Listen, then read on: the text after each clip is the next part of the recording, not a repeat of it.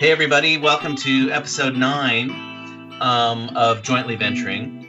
We are very delighted to have with us today my old friend Cindy Cohn, who's the executive director of the Electronic Frontier Foundation, one of the leading international NGOs working on internet freedom. And she's in San Francisco. I'm in Australia. Hey, Cindy. Hello. How are you? I'm well.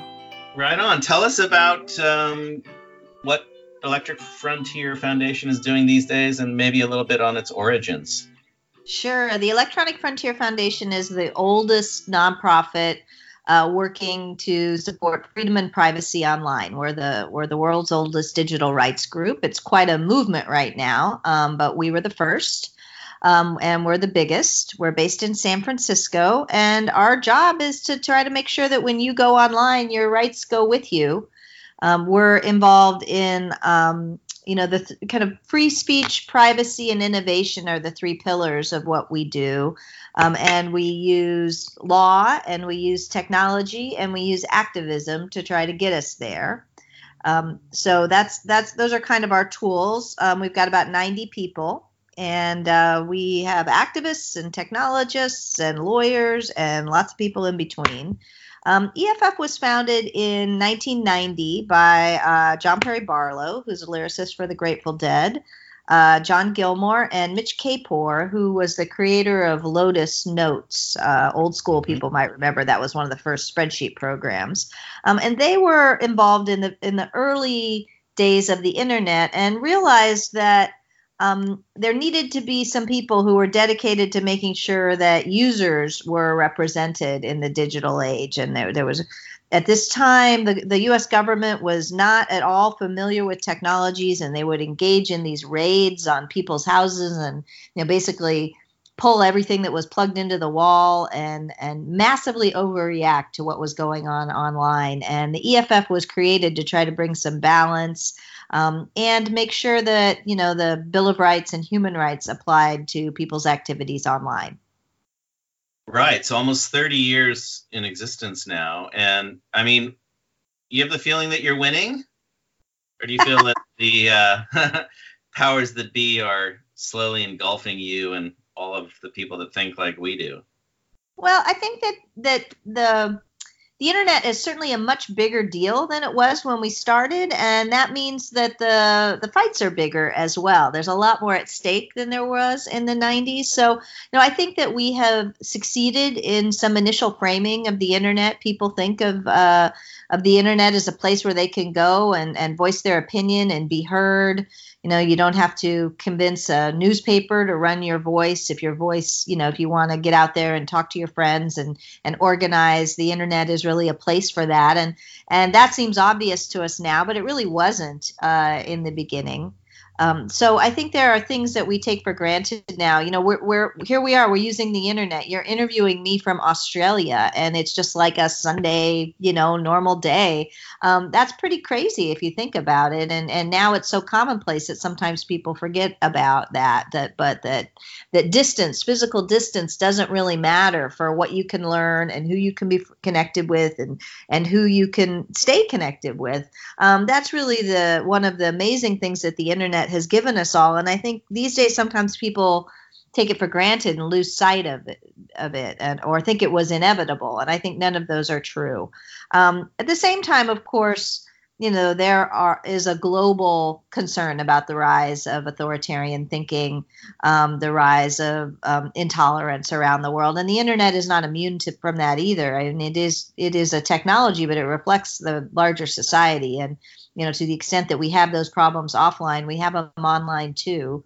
Um, and so, you know, some days I feel very um, happy and proud of what we're doing, and and some days, you know, it just feels like it's fight after fight after fight, and you know, we we get two steps forward and two steps back sometimes. So, you know, just this last week, the European Parliament signed off on a, a horrible internet law that um, I think they don't I think they were so mad at Facebook that they didn't really realize what they were going to do, what they were doing. But they're basically going to require people to have filters. Uh, anybody who hosts anything on the internet to have filters uh, so that anything you might want to say on the internet has to go through a filter first before it actually gets posted online. Um, and the the nominal reason is for copyright infringement, but we know that once you put these kinds of censorship tools in place, they don't just you know they're not just used for the original purpose. And even as to the original purpose um, you know filters are really uh, bad and awkward tool to try to do what hollywood wants done. Right. So should we should we trust facebook? No you shouldn't trust any um, no of course not. I mean we have a system that should be based on the idea that that uh, that anyone uh, you know uh, might might do the wrong thing sometime. I mean, that's why we have checks and balances uh, in our system. That's why human rights has checks and balances. This idea that any anybody, especially a you know publicly traded company that's trying to make its next numbers, is going to be all good. Is um, I mean, it's folly. Um, I think Facebook is you know, uh, they're a company, they're trying to make a lot of money, and they're going to make the decisions uh, in favor of that. And that's not the same thing as having the public interest at heart. Right. Now, I mean, there was a lot of thinking at the beginning days, the early days of the internet, particularly by, you know, progressively minded, internationalist minded people, that this would be the vehicle by which we could finally do what we're trying to do at Jointly Venturing in Oneness World, which is bring the world together in a unified manner based on the easy to understand principles of, you know, one human family should also have one single polity, and that nation states and the ideas and thinking behind them are perhaps uh, passe now, and we need to move in a much more global direction. And the internet was seen as an incredibly valuable tool that could physically, you know, enable people to have more connections, to have more uh, global uh, relationships, and to essentially push politics as well as culture and everything else into a more unified global planetary perspective whereby we could all act locally and think globally. And yet, if we look at recent developments politically uh, in virtually all corners of the earth, uh, we see the internet all too often being used as a tool to foment exactly the opposite vision uh, one of nationalism, populism, racism, white supremacy, you name it. All of the things we thought we had already transcended um, are sort of coming back with a vengeance. And arguably, one could say that they wouldn't have come back with such a vengeance had the internet not been there to facilitate um, the growth of that sort of rancid, old time, backwards thinking. So, what what are your thoughts on that? Does the internet really bring us together? Does it make us into world citizens, like uh, we would like to see, or is it actually a tool in the greater tribalization of of all of the peoples of the world? Well, I think that there's, um, I think both right? I think that, that both of these things are true. I mean, I think the tool is just a tool. It's kind of like, well, we've got hammers and we can build things with them. And then we can also hit people over the head with them and kill them. You know, what's your position on hammers? And right. I guess what I would say about the technology is it's as good as we are. And I think that anybody who magically thought that technology was going to bring us all together, I'm sorry to say, um, we have to do the hard work of convincing people around the world that this vision is the right vision. And the technology is not a way for us to cut corners. It may be a methodology to help us talk to more people at the same time than we could. Again, you don't have to convince the, you know, head of Hearst, you know, you don't have to convince Randolph Hearst in order to get into the paper. It, it, definitely helps us reach more people, but it doesn't necessarily help you convince more people that your vision is the right one. And I think what we're seeing right now is a is a pretty you know the and the technology will help connect the people who don't like your vision as well as it helps to connect the people who who does. The technology is neutral. And so i think that the the answer for people like you and me who who really do i think have a, a bit of this vision is that we have to do the hard work of convincing people. The technology isn't going to give us any shortcuts um, towards the convincing people part of it. It might give us shortcuts to the talking to people part of it Right. I, I, I think that's probably true to a certain extent, but you know, my my experience uh, personally was always that you know the greater exposure that one had to the rest of the world, the greater the likelihood that one would see the similarities amongst people rather than and, and really cherish the differences and and see those as something really interesting and something worth preserving. But in fact, the way I see things playing out, not only is it a tool which can very easily be misused, and I agree, it is certainly simply a tool used by very fallible human beings. At the same time, it's being, you know, it is being used to foment all sorts of ways of thinking that really should be, you know, banished to the annals of history. And at the same time, it's being used increasingly by authoritarian and and not even authoritarian, but close, you know, ultimately seeking to be authoritarian regimes to monitor uh, their popu- you know people's populations, nations' populations, and in essence stifle dissent. So instead of it being a vehicle by which people can speak freely through, instead it's often used as a surveillance tool, whether passively or or actively, and that's also obviously a problem. Once again, it's not the technology only, but it sure seems to be playing more into the hands of dictators and autocrats around the world in many respects than people themselves. You know, the, of course, everybody attributed the, the Arab Spring um, five to 10, 15 years ago across so many Arab countries um, to the use of social media and other internet based tools as a way of organizing that eventually led to the fall of a couple of governments and uh, the installation of new ones, which in many respects turned out to be even worse than the previous ones. Um, but nonetheless, you know, that tool was there and used by the population. But now that very same tool is being used as a means to ensure that it never ever happens again. So what I mean, what can we do about that? How can we use this tool, this incredible tool, um, to really promote democracy and human rights and equality and and non-racial futures, etc., um, instead of letting it be used by dictators and autocrats? Well, I think that the I think a couple of things. One, I, I think that it is still the case that um, we help at EFF. We help people all around the world who are trying to get their voice heard, and they're using the internet to do that. And I I think that it's it's it's easy to overlook those people um, because of the you know the noise of the the the rise of autocrats, but you know, the number one thing that people still are asking us to do is to help them get their voice heard. And those are people who are tracking atrocities in Syria. Those are people who are tracking the atrocities in Myanmar. I mean, people talk a lot about Myanmar and how the the generals used Facebook to create, you know, really the situations from some horrible human rights abuses. But the other side, the people who were documenting the human rights abuses, they were using the internet too to get their voice out.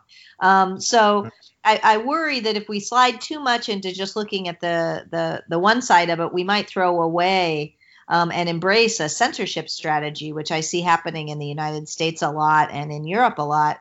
Um, that's going to end up hurting the most vulnerable. I mean, power works the way power works, and marginalized people have always had a harder time having a voice than powerful folks. Um, and the same thing is is true now. Um, so I just I, don't want to I don't want to slide by into kind of the um, not recognizing the role that many many marginalized groups around the world are still trying to get their voice heard in the first place on the use and using digital technologies to do that. And the reason I say that is to recognize that you know um, there's a lot of babies in that bathwater, and we have to be careful what we do in response to the rise of hate. Um, that we don't make it harder for them, that we make it easier for them uh, to continue to get their voices heard because I think empowering people is still the goal. Um, and uh, and empowering people. I mean, I think one of the sad lessons for me is that your your theory that if you just expose people to other cultures, they will always think that's a good idea and want more of it, um, mm-hmm. doesn't turn out to be true for um, everybody. It tends turns out to be true for uh, a certain segment of each population, and it turns out to be really, really scary for um, another segment of the population. And I think people, we need to um, work to find a way to make that part of the population think that there is good in. Um, in in one world for them as well. Um, I, I think that it that, that that that is for me the sad lesson is this idea that the thing that made me excited about you know international human rights and this idea that all humans are one like that works for me and it works for a lot of people like i think you and me scotty sure. um, it doesn't really work for it doesn't work for a lot of people and I, I think that we need to dig a little deeper into our ways of thinking to try to help show people for whom change and difference is not exciting, but indeed is scary, why that's still the right thing to do. Um, and I think that that you know, as this is one of the things that when I you know, in this country, people are talking about, well, what do we do about hate speech? What do we do about the fact that people are saying really bad things uh, on the internet and fomenting a lot of hatred? And I, I, really think that if you're solving for speech instead of solving for hate, Mm-hmm. You're not going to succeed. We have to be able to convince these people that they're wrong and that there is a you know that there is a better way to go about in the world and that you know all of humanity can be the us. Um, you don't you don't need to have the other you know the other scary them. Those people are people just like you. They have children just like you. They want to see the best for their t- children. You know nobody ever around the world said well I, you know i'm happy about the fact that the police came and took my son in the night. Like right. we have this in common as humans, but we need to do better at, I think, convincing people that this version of the world is a better version of the world for them because it's scary to a lot of people. Um, I mean, this is me getting away from my role as a, you know, kind of a lawyer and a, you know, a, a human rights person and more in kind of some of the sociology and psychology of some of the stuff that's going on. So I'm, I'm definitely not, you know, I can I can talk to you all day about you know international human rights and free expression and why we are uh, you know how to convince people that this this model of the world is a good model of the world and one they should get, be get behind is not really my expertise. Well, it, ultimately, it's everyone's expertise because everybody's going to be involved somehow, right? If um, if we do have ultimately, you know, a truly unified planet that's comprised of you know our species, right, in one legal framework in one global federation whereby everybody is equal to everybody else. And you know, I, I mean, I hold out my my hope in that regard is based very much on you know personal experience, having traversed the world many, many, many, many times. You know, been working in all corners of the planet in in often very difficult circumstances, war zones, disaster zones, slums, etc. Where you know the similarities that I've experienced in the probably millions of people I have had interactions with over the years, you know, really gives me great hope that ultimately everyone does know at the core of their being that we are in fact all the same and and that the little differences that do exist are basically what culture is, you know. And other than that, you know, what we want ultimately um, at at our core is essentially the same thing. So that that gives me hope. Cosmopolitan societies, you know, that work very well, that they those give me hope. You know, um, a sharing of of ever increasing amounts of information and culture and music and food and travel and all of that. That also, you know, gives me lots of hope. But at the same time, you know, we are going through a really difficult historical period, which once again, from a hope perspective, is probably just the end phase of the let's say nationalistic uh, you know identity racist unequal inequitable phase of human history that we are going through now.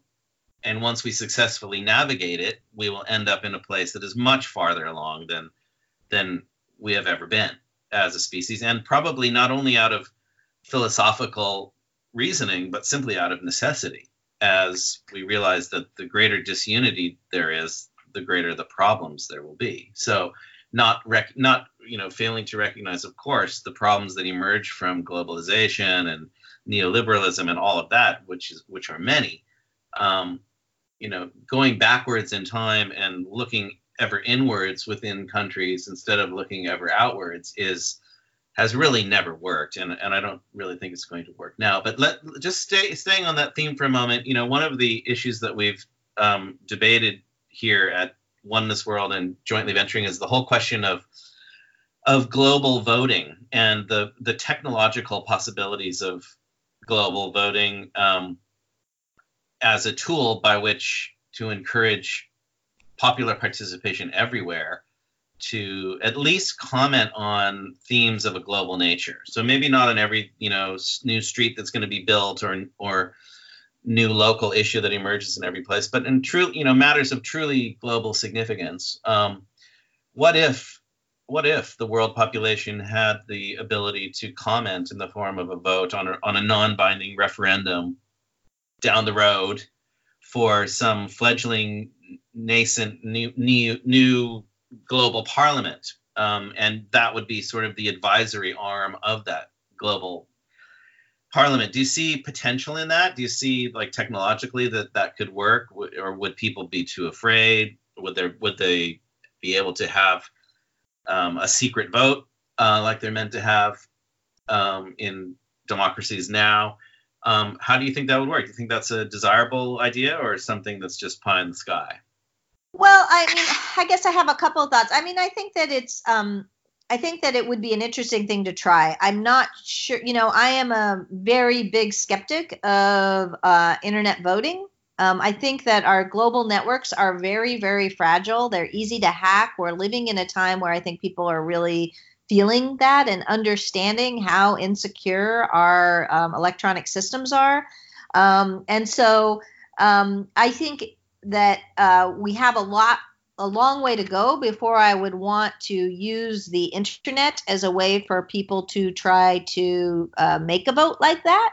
Um, I am actually kind of old school. I think paper ballots um, are the right way to go. Now, that doesn't mean you couldn't have paper ballots that got tabulated and, and combined and, and, and, and turned into a global vote. I mean, we, you know, that's not, that's not um, crazy to think that could happen, but I'm not sure that you know I, I, I really do think that our digital technologies we have so far to go um, to develop secure digital technologies before i would want to trust anything like a real vote to them um, and people, i mean most people are happy to use their phones or their computers to do banking now and oh it's it's very trust, different trust, they trust the internet to manage their financial affairs for the most yeah. part? No, but it's very different. First of all, we want to have a we you know the the systems that make sure that when you think you're doing a transaction with your bank, you're actually doing a transaction with your bank are are pretty tied to your identity. Um, in fact, all of the key ones are. Um, but that would mean you can't have a secret ballot. And I think that as a society, we understand the need to have a secret ballot so people can't do vote selling, there can't be coercion, there can't be all sorts of things. And so they're very different technical propositions, voting and banking.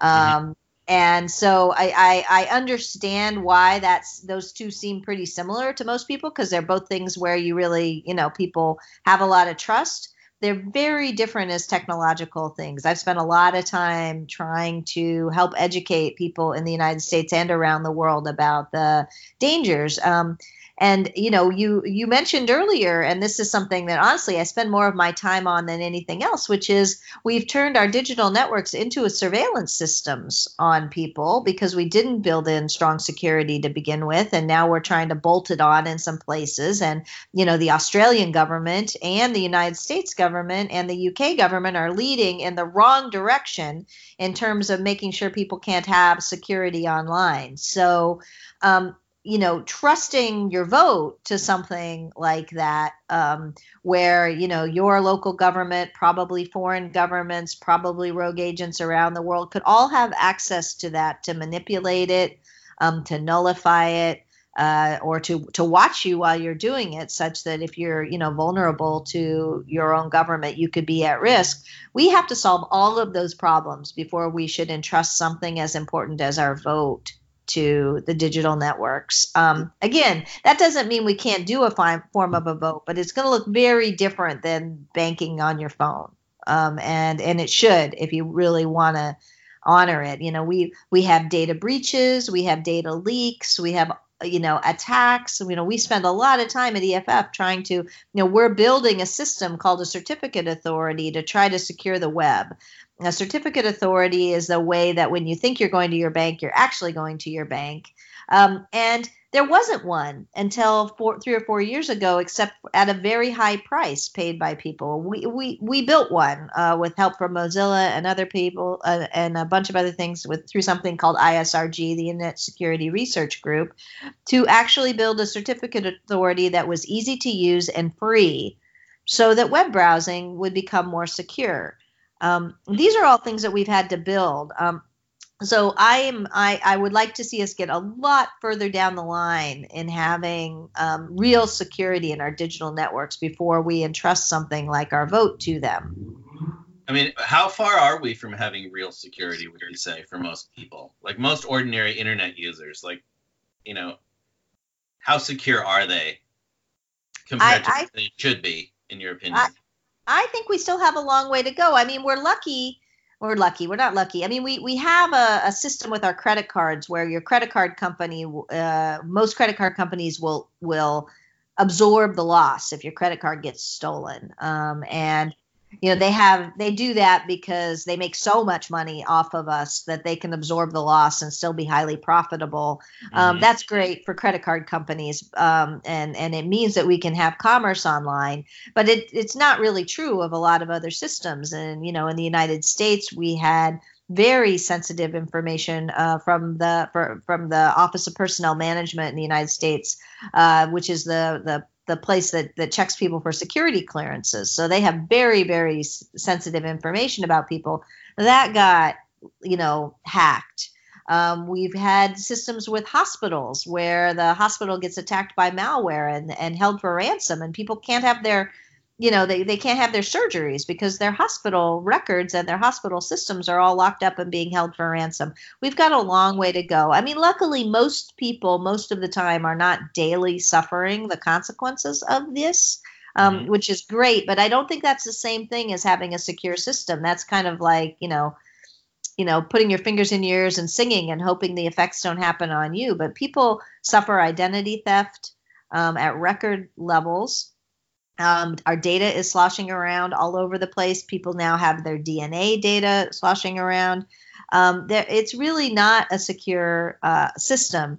Um, what we see is that the effects of it are not felt equally, though. Um, if you're a journalist who is being targeted by a foreign government, if you're an activist um, who's being targeted by a government, um, this sloshing around can be very, very dangerous for you. For the rest of us, you know, uh, uh, people who are on the top of society, um, we don't feel the effects very much. But I, I, think that we're kidding ourselves if we think that's because the systems are secure.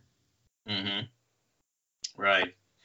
Now, just back to the the whole question of um, uh, the origins of the internet and um, the financial position in which many of the early um, companies are now in vis-a-vis everyone else. In other words, the growth, the, the massive growth of the billionaire class over the past 30 years, many of whom, perhaps even most of whom, are somehow linked to the tech field. Um, I mean, there's around, I believe, 3,000 billionaires in the world right now, which have all of whom have clearly disproportionate levels of ultimate power, not just economically, but politically as well. Um, so there is a link between our, you know, emerging technological world and the growth of a super economic elite, um, which is very closely linked to one another. Um, some ideas have been floating around lately at the international level with regard to how to deal with this question of you know ever growing inequality. Um, not just inequality based upon the wealthy world versus the poorer world, but the inequality of particular individuals vis-a-vis everyone else. And you know, you could fit six or ten or twenty people in the room I'm sitting in now who would, you know, collectively have a wealth level over a trillion dollars. You know, like far higher than probably you know a third of humanity, um, the the third poorest part of humanity. So we have this we have inequality at levels that we've never before seen. So some people have floated proposals that you know how do we actively reduce that and how do we do we even accept the premise that there should be billionaires on planet Earth? I mean, should economic systems, political systems even allow that to um, to be the case, and there are pretty strong arguments against it. One I read recently proposed uh, a wealth cap. Uh, in this novel, I, I read a, a, Dutch novel the other day, a German novel that was translated into Dutch. Um, and in that novel, you know, the guy was positing that no one on the planet Earth should have more than 25 million euros. And once you reach that level, um, you would basically be subject to 100% tax as a tool to, you know, prevent the formation of ever-growing levels of inequality. So, you got any thoughts on that? You must be around those in those circles somewhat in the Silicon Valley. No. Not really. I don't. I don't know any billionaires. You know, not everybody who lives in Silicon Valley is one. Um, um, and you know there are plenty of rich people in other sectors i actually think wall street and finance and and and lots of people i mean i you know i i have no great love for the internet billionaires but i think that they are getting a lot of attention outsized uh, to their actual size um, um, right now because everybody there's a techlash going on right where everything wrong has to be the fault of tech and i i worry as i said there's a lot of babies in that bathwater but they're certainly not Jeff Bezos or or or any of the or Mark Zuckerberg. Um, so I, I no, I don't I don't hang out with with those kinds of people, and they don't really um, you know EFF is not um, you know we we say good things about them when they do good things and bad things about them when they say bad things. Um, you know I I um, so I don't have strong feelings about. I mean, I do think that there's lots of ways that we can make our society more fair um, and that we ought to try. You know, there's lots of you know big shifts we can make about the kinds of subsidies that we already give to the rich versus the the penalties we we put on the poor. Um, you know, I think that the way in the in the United States, the way our tax system works, you know, it really rewards the people on top and punishes those at the bottom. Um, you know, mm-hmm. if you if you own property, you get this big tax uh, uh, uh, you get you know you get a you get your mortgage you know you get a big tax break for your mortgage um, if you're poor and you have to go and get um, you know food for your kids you you have to give up your privacy um, and be surveilled in order to have that. I think there's lots of things we could do to make our systems more fair. I think that uh, you know, um, again, this is kind of beyond my expertise as EFF's executive director, or more me as an individual. But I, I do think there's lots of ways that we could, um, you know, balance things out um, in terms of the incentives and in terms of the way we tax uh, uh, people in order to in order to make it to make it work better. You know, I I have lots of friends who uh, do work around the environment and the amount of subsidies we give to you know uh, polluting uh, uh, uh, energy sources versus non-polluting energy sources. I mean, it's just crazy. It's way out of balance. Um, so, you know, I'm in favor of taking a hard look at the way we tax things and try to make them make our taxing incentives fit. Um, you know what where we want society to go, and in many many ways, that's the exact opposite of how we do things now um, where the rich get it easy and the poor end up giving paying. And they and again they don't just pay in terms of money. They pay in terms of their privacy. They pay in terms of being surveilled um, we know that you know and this is in in my world uh, especially you know we know that surveillance disproportionately affects the poor people and marginalized people whereas rich people you know like mark zuckerberg you know they they don't get surveilled all the time. They have they can afford you know they they they get a lot more privacy than the rest of us. So whether you're talking about money or you're talking about privacy um, we need to think about how to build a world that really protects everybody and not just protects uh, people who already have means. Do you think most people realize the extent to which they are being surveilled online in terms of record keeping and uh, all of those other matters related to, uh, you know, um, uh, what do they call it? Sifting up, uh, you know, uh, what do they call it? Mega mega data mass collection tools, all of that stuff that's being used by security agencies? Do you think most people realize the extent to which they are being watched? I don't, I don't know. It's hard to know who most people are. I mean, I I find that um, I find that most people who are activists who are worried about governments have a pretty good idea. They're just resigned to it. I think we're we're in a time now where people around the world are recognizing the role of corporate surveillance. Um, Um, and this is the place where you know where face, Facebook and Google, you know, they track you. I believe that Google has trackers on around 80% of the internet uh, one way or another. And Facebook, of course, um, you know, has has trackers all over as well. Um, and I think people are starting to recognize that. They're starting to see, really understand how that business model works. How you know. Facebook's tool, you know, that, you know, I don't think of Google even as really a service organization. They're just a data collection organization, and all the things that they give to people are just ways to get more data. Um, mm-hmm. so I think that people are starting to really recognize that, and they're starting to want to see something done. The the passage of the GDPR, the General Data Privacy Regulation in Europe, is a good sign um, that uh, lawmakers are beginning to to recognize this.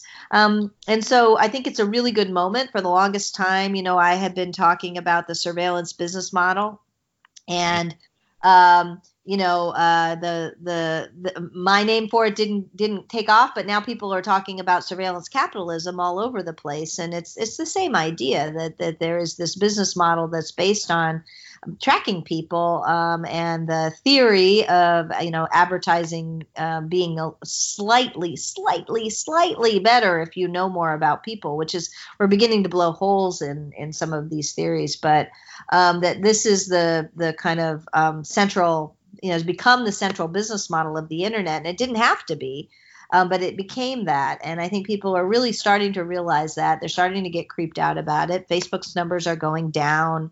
Um, um, and the other piece of this, and the one that you started the question with, is you know the, standing behind all these companies are the are the governments of the world who who who snitch who snatch this information up from you know not just the Facebooks and the Googles of the world, but our ISPs in the United States, the AT and T's and the Verizons and the you know the telecommunications companies um, uh, provide information about us or provide access to their systems, so the governments of the world can, can have information about us at a, at a real, really, um, I think, shocking rate.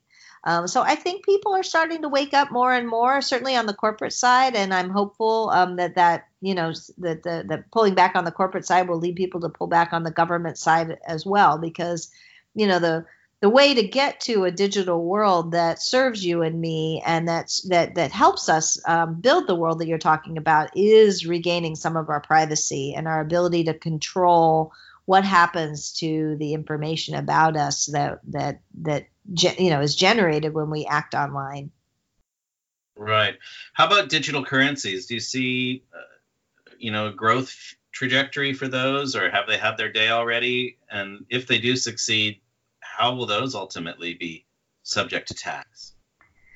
Well, I don't know. I mean, I do think that um, uh, you know the, what's interesting to me about digital currencies is an ability to overcome the and and avoid the kind of financial censorship that we've seen in instances around the world where you know a government gets angry at somebody who's organizing and basically chokes them of financial resources by stopping their ability to get um, you know uh, payments whether that's through visa or mastercard or paypal or you know the global financial system so i think building a way that uh, the governments of the world can't financially choke uh, people who are doing political organizing is really important um, so I, I, I do worry. Um, um, I do I do think that there is an interesting role to play um, for digital currencies. I think right now what we're seeing is a lot of speculation um, and a, a, lot of kind of gold rush mentality around digital cur- currencies. It is not particularly helpful and certainly isn't very much about freedom and, and rights. Um, and I, I, you know, I, you know, the currencies have now lost quite a bit of their market. A lot of them have, but they still keep coming. I, I think that'll shake out over time.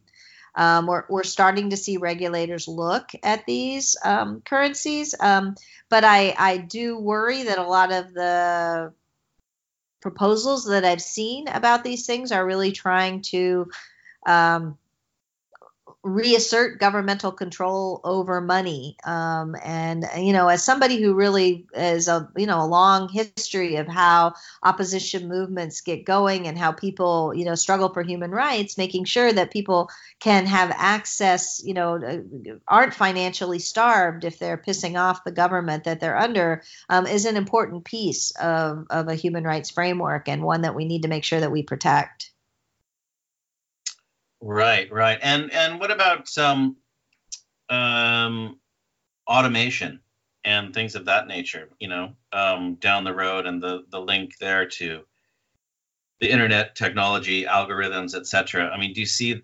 Are you worried that that uh, the projections of job losses will be as high as they allegedly will be um, down the road? And if so, what do we do about that? What do we do with a you know hundreds of millions of people that are unable to work any longer? Well, I mean, I I guess I I, I stand a little with Alexandria Ocasio Cortez on Cortez on this. Oh man, I just messed up her name. I feel so bad. AOC, mm-hmm. um, you know, who says, look, we shouldn't, you know, like making people's, you know. Uh, creating a situation where drudgerous jobs are not don't have to be done anymore um, and freeing people up to have more leisure time and more balance in their lives ought to be a goal for everybody. Um, it's just that we have to do it in a way that rises all boats but i, I don't think keeping people in you know jobs where they're picking through trash in order to make a few pennies a day you know um, is the right model forward for our society. I think if we can automate those jobs we ought to automate those jobs. And then we ought to make sure that people have a basic income, that people have other things they could do, that they have education, that they have a way forward in our society. But I think artificially, you know, you know, uh, holding back what the way technology can make people's lives easier because that's the only jobs we can offer to poor people in our society is is kind of backwards thinking. I think we ought to try to you know we don't i don't think people should throw out their vacuum cleaner so that everybody has to have somebody pay somebody to come clean their house i think that that that technology can make everybody's lives better and everybody's lives a little less drudgerous and we have to solve the problem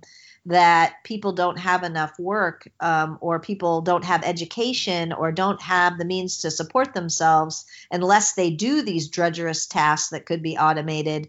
I just think we have to solve that problem um, separately um, and, and, and adopt a system where everybody gets education, everybody gets a chance to express themselves, and everybody gets a chance to have jobs that are meaningful for them rather than preserving you know, drudgerous jobs um, by denying ourselves the benefits of, of automation. Um, mm-hmm. I mean, new jobs will, of course, be created uh, to deal with automation, and and we've been through, you know, many historical epochs where uh, a large number of people were doing a certain job, uh, you know, agriculture in particular, that was that were then replaced by, you know, tractors and, and other machinery, and things didn't go that badly. Um, but I think there's a view by some people that you know the the continuing continual growth of the role of technology in society, algorithms, automation, etc., will ultimately lead be, beyond all the economic and social questions to essentially a merger of machine and human, whereby what we are now as humans will no longer be the case as time goes on. Well, I'm not. A, I mean, I'm really not a. You know, this is you're you're articulating this thing called the singularity, uh, where machines and humans are merging together, and I, I guess I'm. Um, I mean, I think there's a couple of issues intertwined in there. I, I think it's going to be. I think machines using machines to help humans do things better, as long as humans are in control of those things, is a good thing for people. Again, it's it's the difference between having to, you know, you know walk from one part of the world to another to actually being able to get on a train to be able to get into a car to be able to get into a plane these are these are things that that that certainly you know you know the people who build buggy whips uh, who who made buggy whips went out of business when people had cars and they didn't need buggy whips anymore mm-hmm. um, but i think that the answer to that is to make sure the people who build buggy whips have um, have uh, you know have uh, have a society that treats them fairly and gives them better options um, and not just remedial like a couple of job training things and we're done but i mean things like universal basic income like real um, access to uh, to skills to be able to move forward. Um, and and you know I, I I really do believe that that's a better world but more importantly like we're not going to stop the pace of innovation. We never have as a society. So um, you know we've never decided you know we've never had a, a, a, a way to make people's lives uh, simpler and less drudgerous that we didn't actually embrace as a society. So i think it's a little um, folly to think that we would anyway. Um, i would rather embrace the things that make humans better um, and um, and and and technology that can can augment human capabilities and then really work hard and make a commitment as a society to take care of everybody in society I, I, just i think that that that those two things have to go hand in hand and and for too long we've had one without the other um, and that's why we've left people behind. And frankly, in this country anyway, that's where a lot of this resentment that that we're worried about has come up, you know, has come from.